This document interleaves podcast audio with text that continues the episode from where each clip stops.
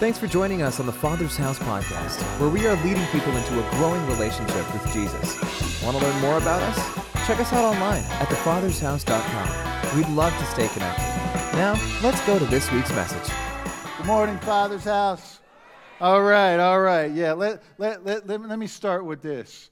Um, I need a little help preaching today, okay? So um, don't make me draw it out of you this morning, okay? Come on, give me a hand this morning with this. Oh, oh, okay. Well, that's cool. I appreciate that. Okay. So, um, we have some great things going on here at the Father's house. Night of worship, a night of hymns, man. It's going to be fantastic. And we're going to start January off with some great next steps for you. One of the great things that I've always loved about the Father's house since the first time I came in and the first time that I ever heard Pastor Terry teach was he's always about a next step. You know, I used to tell people when I was working for the state, um, I told them, you know, I was going to a new church, and I would tell them, come and hear this man speak. And I actually use these words and so don't don't don't get freaked out because i didn't lose my christianity. I would tell them take god out of it come and hear what this man says. Put into practice the next step that he is telling you and tell me if your life isn't better in about two or three days. Because he's always about moving forward moving forward. Of course i knew that you can't take god out of it. They would get all of the presence of god. So um, I want to show you this Bible this morning. As we're going to do our Bible pledge. I know you're not going to really be able to see it, but this was my dad's oldest preaching and teaching Bible. I can't even hardly open it, the pages are just coming out. But all through here is marked, it's underlined. Brenda said something in between services. She was looking at it and she said, Look at that. There's tears and sweat of love just poured through here. You can see where the, the, the pages are stained. And I thought to myself, the Word of God, he was truly a student of the Word of God. And I want to challenge you as I challenge myself this year to really be a student of the Word of God. So if you have your Bible with you, let's hold this up. We're going to say our, our Bible um, pledge this morning. This is my Bible. It is the Word of God. It is life to me. Today I receive the Word. I confess. My mind is alert. My heart is receptive. I am obedient. I will never be the same again. In Jesus' name, amen. Be a student of the word. How many of y'all caught me sideways at 714 this morning? Anybody see me sideways? Awesome. All right. So 2020's kind of been a little sideways year, right? It's kind of kicked us a little sideways this year. So uh, thank you, Denise. Denise was so cool. She was like, Pastor Tim, you were sideways. You didn't even care. You just kept on and you rocked 714. So um, thank you, Denise, for that. We have been in a great series called A Season of Hope. And it is my hope that we don't take this teaching series and just keep it boxed up in the nice little package that we had for our Advent season and then forget about it. I think that we need to live continuously in a season of hope. We continuously need to walk in the hope of our salvation, the hope that Jesus has conquered death, the hope that whatever we're going through, Jesus has already provided for it. God has spoken the answers to us. We need to walk in faith and live out those answers. So, this morning, let's go over our um, definition of hope. It is the constant expectation that God is working. That's your first fill in there. Say that with me this morning. Hope, the constant expectation that God is working. I'd like for you to take this quote, excuse me, write it down, print it out, and put it somewhere where you can see it every day of the year. Mirror, maybe on the visor of your car, maybe on the refrigerator, and then personalize it. I'm going to do it something like this my hope is the constant expectation that God is working for me. I want to personalize that. I want to say that. It's good for our ears to hear our mouth say out loud acclamations, positive affirmations, especially when it has to do with the Word of God. As we look at words today, we're going to look at, at how we spin phrases to each other today. Have you ever used a phrase that on the surface has one meaning, but you're really using it to convey a completely different emotion. Kind of the opposite of what that word is. And often, even if the other person doesn't get it, we feel good because we told them. Kind of like this. Watch this. Hey, You're home early. What is in my living room?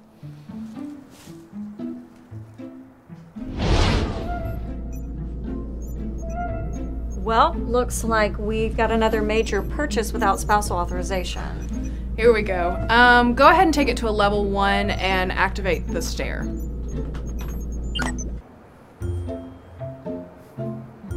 How much did it cost? Oh, I, I got a really good deal. It was free? no, not quite. It couldn't cost much more than all those trips you make for coffee in the morning, no? Is that what I think it is? It is. Bump the southern accent up to 100%. We're at a level two now. I know you ain't using my good scissors. Wait, you mean to tell me we have good scissors and bad scissors? Yes. Oh, well, you have nothing to worry about. These are definitely not the good scissors. It took me forever to get that box open. Unbelievable. How did he even find them? They are fabric scissors. There are at least five other pairs of scissors in this dang house, and you use my one pair. We're losing him. We're losing him. Take it to level three. All right. Initiating sarcastic pet name. Why don't you answer your phone, sweetie? Look, I'm, I'm sorry. I know that I should have asked before buying this. I just.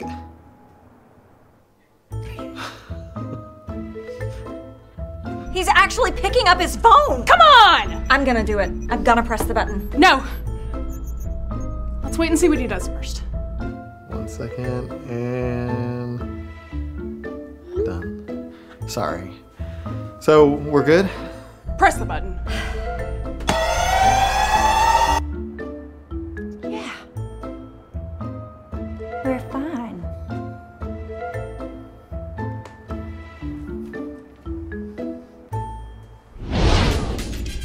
Hey, I'm starting to think something may be wrong.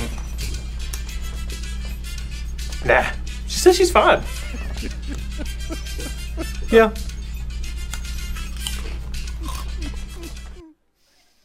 All right, can any guys relate? Anybody relate there? Don't leave me hanging up here. Okay, thank you, thank you. That's funny.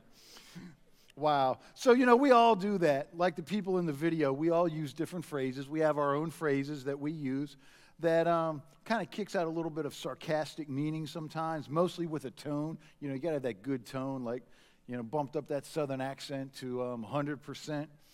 And um, we do that to give added meaning to what we want the person to understand. We say things like, like she did in, in the video, I'm fine, right?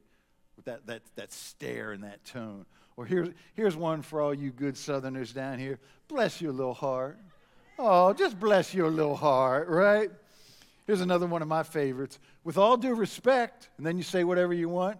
You know, shout out to Ricky Bobby there for any of you uh, Ricky Bobby fans. Or here's one. Obviously, you know, we throw that, sarcasm, that sarcasm in there. Or thanks. Really don't mean thank you, thanks. Or yeah, or good luck with that. We really don't mean good luck with that. What we're really saying is, I know you're going to fail at that, and I'm glad about that. Or here's one don't worry about it, usually followed by, I got it. You know, so we use these phrases because we want to we don't want to be super rude, but we want to let people know how we're feeling most of the time. So, for the next two weeks, we're going to look at a familiar story from John 11, 1 through 44 Lazarus raised from the dead. Now, before I get into the, the, to the meat of what we're going to talk about here today, at the Father's house, we believe in honor. We honor up, we honor down, we honor sideways. And today and next week's teaching, I want to let you know we're co written by a Christian young man who has opened his heart and mind and asked God to reveal himself to him through Bible study and prayer. So, literally, he said, God, speak to me, and then got in the Word and expected God to speak to him.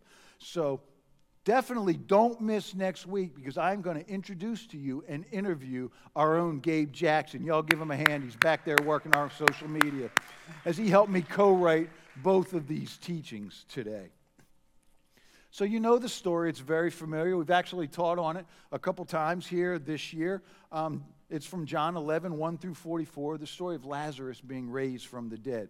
But today we're going to take a little bit of liberty with probably what some of the emotions and feelings that the players in here were actually feeling. Because as we read their statements, sometimes they, they you know, I, I read their statements and I'm like, man, they were like perfect. They were like these great Christians who had to be feeling pain and anger and sadness, but said just the right things. So we're going to look and take a little liberty at maybe what some of them were actually thinking today. And as I studied, I really figured that most everybody in this story, including Lazarus, could have used a little more hope. So, our first point today, and I'm glad that it comes from, from the Word of God. This isn't from me, this is directly from the Word of God. And it's Psalms chapter 9, verse 18. This is taken from the NIV. And it says, God will never forget the needy, the hope of the afflicted will never perish. Let me read that one more time. God will never forget the needy. The hope of the afflicted will never perish. Somebody here today needs to really catch that into their spirit. For 2020, for some of you, has been a terrible year. For some people, it's been just a crazy year. For some, it's been an okay year. We've all experienced something in 2020. But somebody, either in this house today or online, needs to know that their God has not forgotten them, will not forget them, and has not abandoned them in 2020. I want to set the scene for you today. Well, I'm not going to go through and read all 44 verses. I'm going to kind of stick around, just going to kind of set the scene here. So Jesus is with his disciples, and he gets word that his friend Lazarus is sick. Now, Lazarus is just not some acquaintance. Lazarus is not somebody that Jesus didn't know, and not like he didn't care about everyone. Of course that he did. But it wasn't like somebody came up and said, Jesus, my, my brother's cousin's best friend's sister's husband is sick. No, the Word of God actually says, the messenger said, the one whom you love is sick. Now, if you got that call today, or you got that text today, you're going to respond pretty much immediately. What's going on? How can I help? Do you need some food? Can I pray for you? What can I do? I'm sure that's exactly what Mary and Martha expected of Jesus.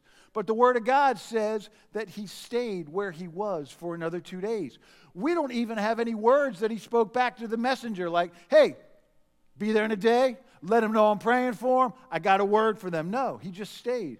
Bible says after two days, he said to his disciples, Let's go to Judea. And they said, Rabbi, you can't do that. The Jews are out to kill you. We can't go back. What they're really saying here is this Jesus, are you crazy? We can't go back there. The Jews are trying to kill you, and that means they're probably going to want to kill us too. And then, excuse me, a couple of them are over here talking, saying, why doesn't he just speak healing? You know, like he did with the Canaanite woman. He just spoke. Canaanite woman's daughter. Or the centurion's servant. Yeah, yeah, that, that was a good one, wasn't it? Or was that other one? The official in Capernaum. He spoke. Hey, why don't you, hey, you go tell Jesus that?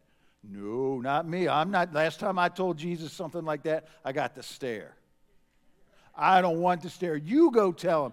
Now, you can't tell me, it doesn't say that in the word, but they were human. These were the kind of emotions and, and that they were feeling as some of this was going on.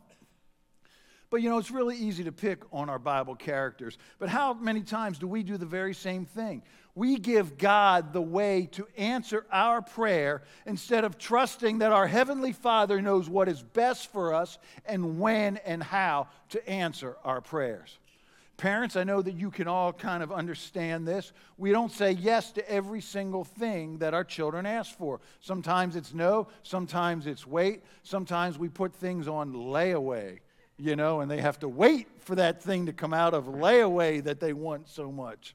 That's a really old concept with Amazon. You kids don't probably understand nothing about layaway. We, we used to take things from a department. I'm, I'm going to break it down to them. So, okay, right here, this row right here. Y'all look at me. So, we used, parents used to take things at a department store and take them back to this counter in the back that was called layaway. And they would take this toy that you wanted and they would put it there and then they would pay on it for the next 22 years. You know? and then maybe one day they'd get it out of layaway for you. So that was layaway. Anyway, let, let, let me come on back. Let's reel it back in here. But we do that exact same thing to God. We tell him how to answer our prayers. Bible says in verse 11, Jesus announces, Our friend Lazarus has fallen asleep. I'm going to wake him up. Now, Jesus is almost kind of doing the same things to the disciples, right? He's really not conveying straight talk with them, but he's not being sarcastic. He wants to teach them a lesson. The disciples respond, Master, if he's gone to sleep, he'll get a good rest, and when he wakes up, feeling fine. See, Jesus was talking about death. He knew Lazarus had already died, while his disciples thought he was talking about Lazarus taking a nap. And again, what they're really saying is, uh, remember that wanting to kill us all thing? How about sleep? Yes, sleep will help him get better. And then you can still speak that word. But see, unlike the husband in our video, Jesus knows and understood their feelings and exactly what they were saying. So he responds with this point here in verse 15.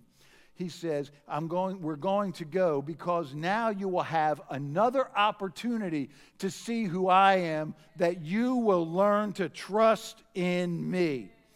Perhaps 2020 for the church was another opportunity to see who Jesus is so that we will have an opportunity and we will learn to trust in him. Our trust will not be in our elected officials. Our trust may not even be in our job. Our trust may not even be in our family. Our trust will be in him. And globally, as the church, our trust must be in him. Sometimes the greatest opportunities for our growth comes when Jesus leads us through the valley of the shadow of death. Now, that valley of the shadow of death can be in many different ways. It can literally be the valley of the shadow of death. 2020 saw us lose one of our brothers here at the church. A lot of us prayed for him. I prayed for him. I can't tell you how many nights I was on the phone with his wife, prophesying and praying that he was going to be okay and he is okay, but it wasn't the way I wanted him to be okay. But sometimes that's a great opportunity for growth.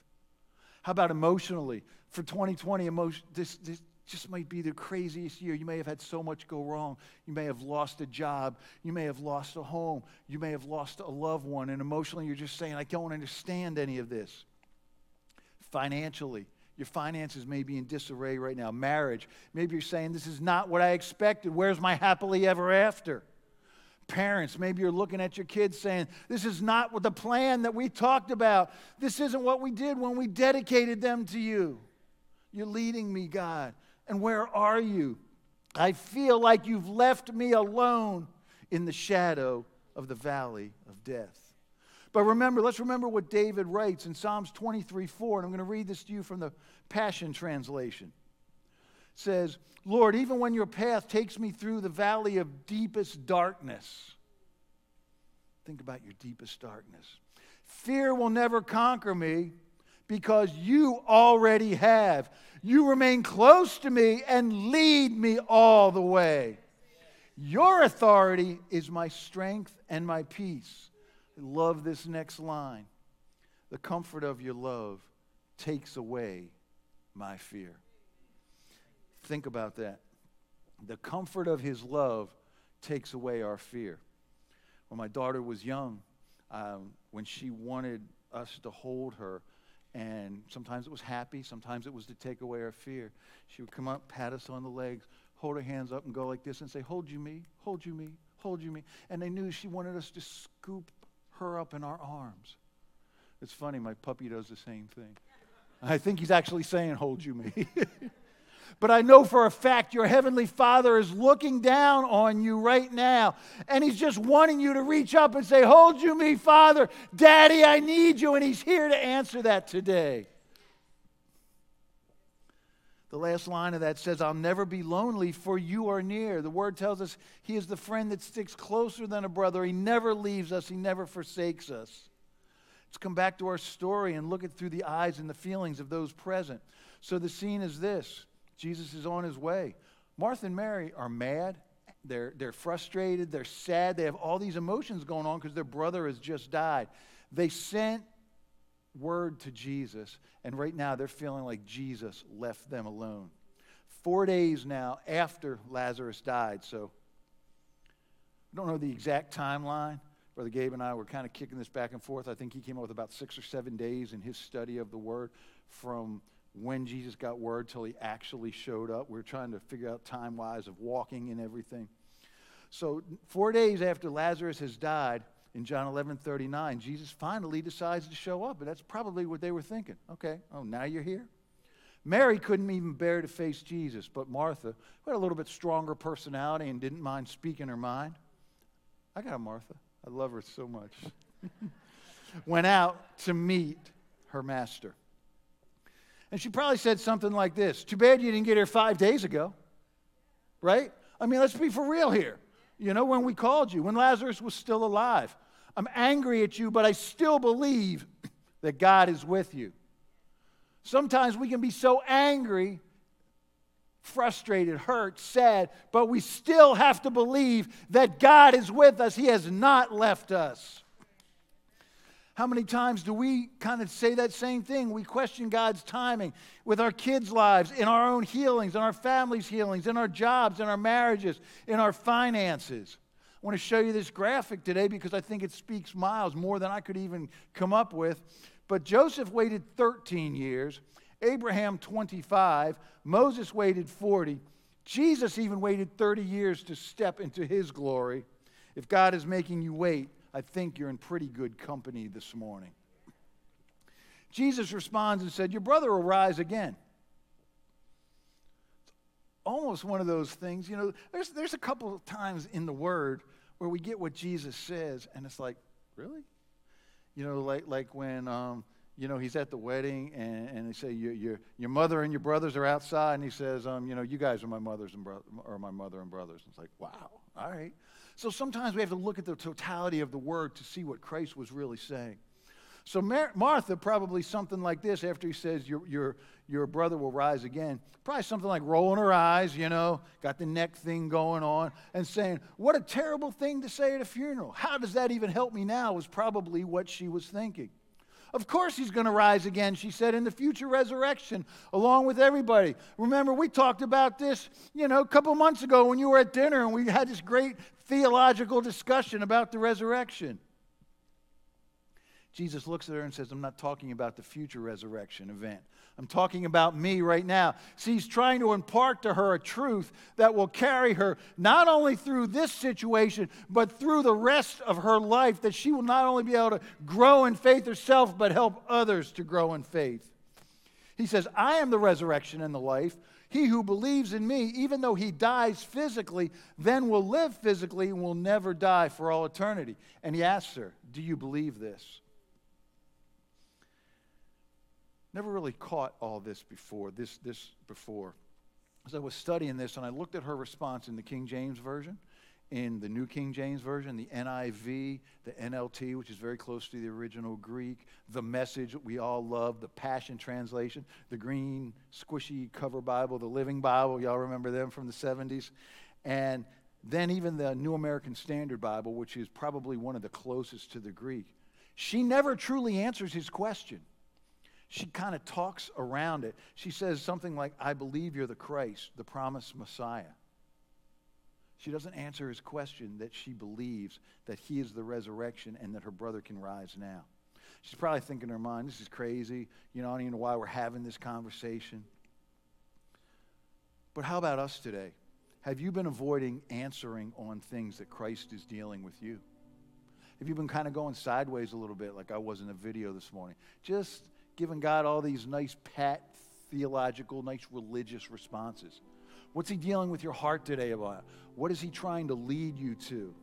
Or are you like Jonah, maybe running in the opposite direction of where He's leading you, completely doing a 180? Now, it's real easy again to pick on Jonah, but when we look at the beginning of the story, Jonah must have been a dynamic speaker. He must have been someone whom God trusted 100% because he sent Jonah to evangelize an entire city. He had enough faith and trust in Jonah that he, that he sent him to the city of Nineveh. But Jonah, due to personal reasons, said, No, God, I'm not going to do what you say. I'm going to do what I want because I don't agree with what you're saying. Remember, I was praying for that opportunity to preach? Now, I don't want to preach there. Remember, God, I was praying for that opportunity to serve in the church. Well, well, no, I don't want to serve in the parking lot. I don't want to go over there and change diapers. I don't want to be an usher. I, I want to lead. I want to be a department head. I want to do this. So they did a 180. Maybe today you're doing a 180 from God. God is trying to pull you in a direction that you don't want to go. You're saying, No, God, I don't want to go there. And just like it didn't work out too well for Jonah, I would ask you today, how's that working out for you? Let's bring it back to our scene today. Jesus says nothing in response, he does not rebuke her. And you need to spend about, I don't know, 42 minutes with Gabe, because Gabe's like me, likes to talk, but he's got good words. And he will give you the reason, the theological and, and social reason why Martha was not rebuked. Jesus says nothing but looks at her with love filled eyes. They travel to the tomb. Jesus weeps. The people that are standing around there, all the mourners, they're saying and they're wondering if he loved Lazarus so much, couldn't he have healed him from his sickness? In the back of their mind, and probably amongst themselves, what they're really saying is, is he really the Son of God? See, they wanted him not to be the Son of God. They were actually hoping that it turned out this way so that they could prove what they'd been saying all along that he wasn't the Son of God. Jesus knows that. He doesn't even rebuke them, he doesn't even feed into the negativity. Wow. Social media doesn't feed into that. That was like the social media at the time. They're over here and they're gossiping, and he's probably not even really the Son of God. He could have healed him. That was supposed to be his boy. Jesus doesn't even feed into that, he sticks with the positive. He says, Take away the stone. Martha's response was probably something like this For real? Really? Take away the stone. He's dead. If you wanted to say your final goodbye, you should have been here four days ago when we called you, but you didn't show up. You left us alone when we needed you the most. Where were you? Why didn't you come? You left us to fend for ourselves when we needed you the most. As I kind of weave this play in my own mind to you today, some of you, this is where you're at right now. You're thinking, Jesus, you left me alone in my illness. You left me alone with the cancer in my loved one. You left me alone in my divorce. I didn't want to be divorced. I wanted the happily ever after. I wanted to be the best husband. I wanted to be the best wife. I tried. Where were you? You left me alone when the boss came in and said, You're fired. Or when the boss came in and said, The company is closing. Let's make it a little more personal. Maybe you're thinking, you know, you left me alone in my addiction. I don't want to be addicted. No, nobody wakes up one day and says, I'm going to be addicted to this. Where were you? I tried not to be addicted. I don't want to be addicted now. That private thing that nobody else knows about. Or maybe you're thinking, Jesus, you left me alone in my guilt and my shame, my lust, all the things that are going on that I hide from everybody else. Where are you? I've been praying for you to break these chains. For some of you, maybe it's this if you were really God, then why?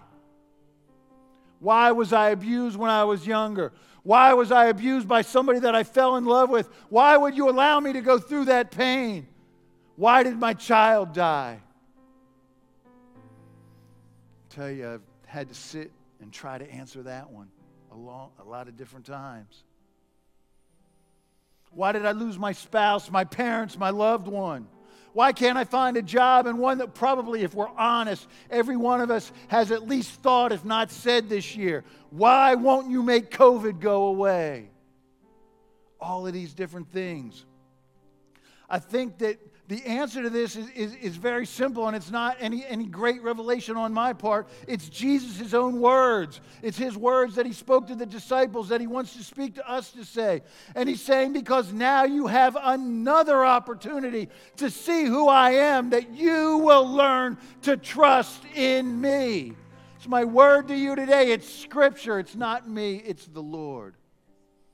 And then the greatest part of this story, he says, Then he shouted, Lazarus, come out! And Lazarus came out of that tomb.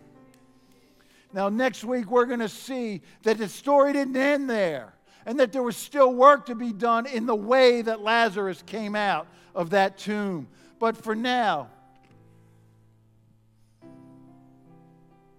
Some of you are saying, some of you online are thinking this that's great. Lazarus came out.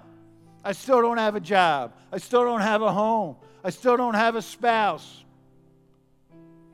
My parents are still gone. All these different things. Would you stand with me this morning?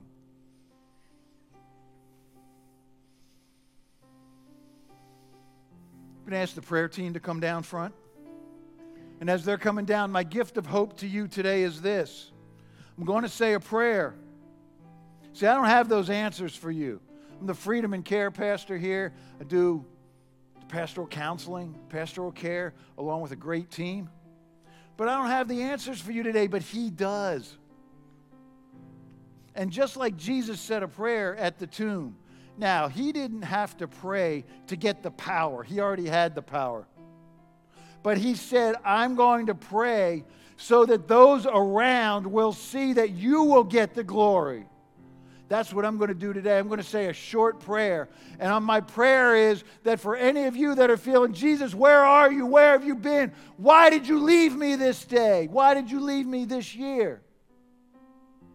Or that other way, if you were really God, then why?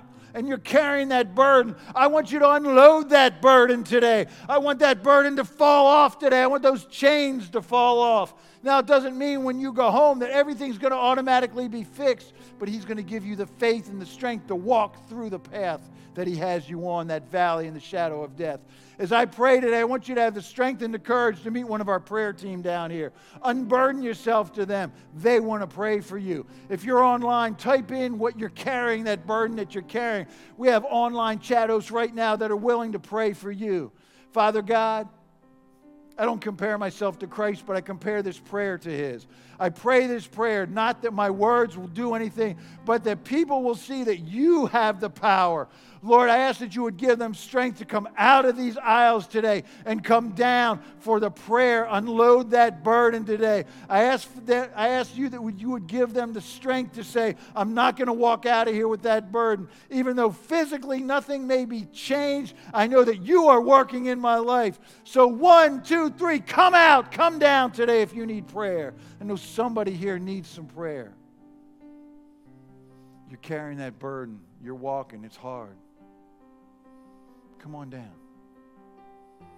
Jesus wants to meet you today. Our prayer team loves you. They're ready and willing to pray for you today. See, the ice has already been broken. Now you don't have to be the first person. I know there's a few more of you.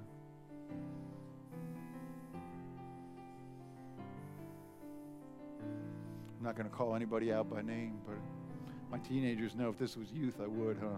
They know that. I'm not going to call you out by name. But you know that weight that you're feeling. We're going to tarry here. There's an old church where we're going to tarry here just a few more moments. As God leads some more of you to come down. Again, if you're online, just please type your prayer request in there. We have chat hosts that are willing to talk to you, that are ready to talk to you, and then your request will be prayed for this week. You may be standing out there, you may be online saying, okay, Tim, that sounded really, really good. Jesus is not going to leave me, he wants me to unload my burden. I don't even know if I know Jesus, or I knew him a long time ago. And now he's not really here with me anymore because I've walked away from him. So, my, my, my, my next question is if you need prayer, just to say, hey, I want to come back to you, Lord, or I want to come back to you and submit my life to you for the first time, just raise your hand. Just simple, simple, raise your hand. I want to pray with you today. If that's you online, just put in there, please, I want to pray that prayer. I want to pray for, I want to pray, I want to return my life to Christ. If that's you today. We're going to say this prayer because I'm thinking maybe somebody online. So say this prayer, as Pastor Terry said, nobody should ever pray this prayer by themselves. Heavenly Father, I submit my life to you. I don't know what that path will be, but I want you by my side. Forgive me and lead me on your path to righteousness.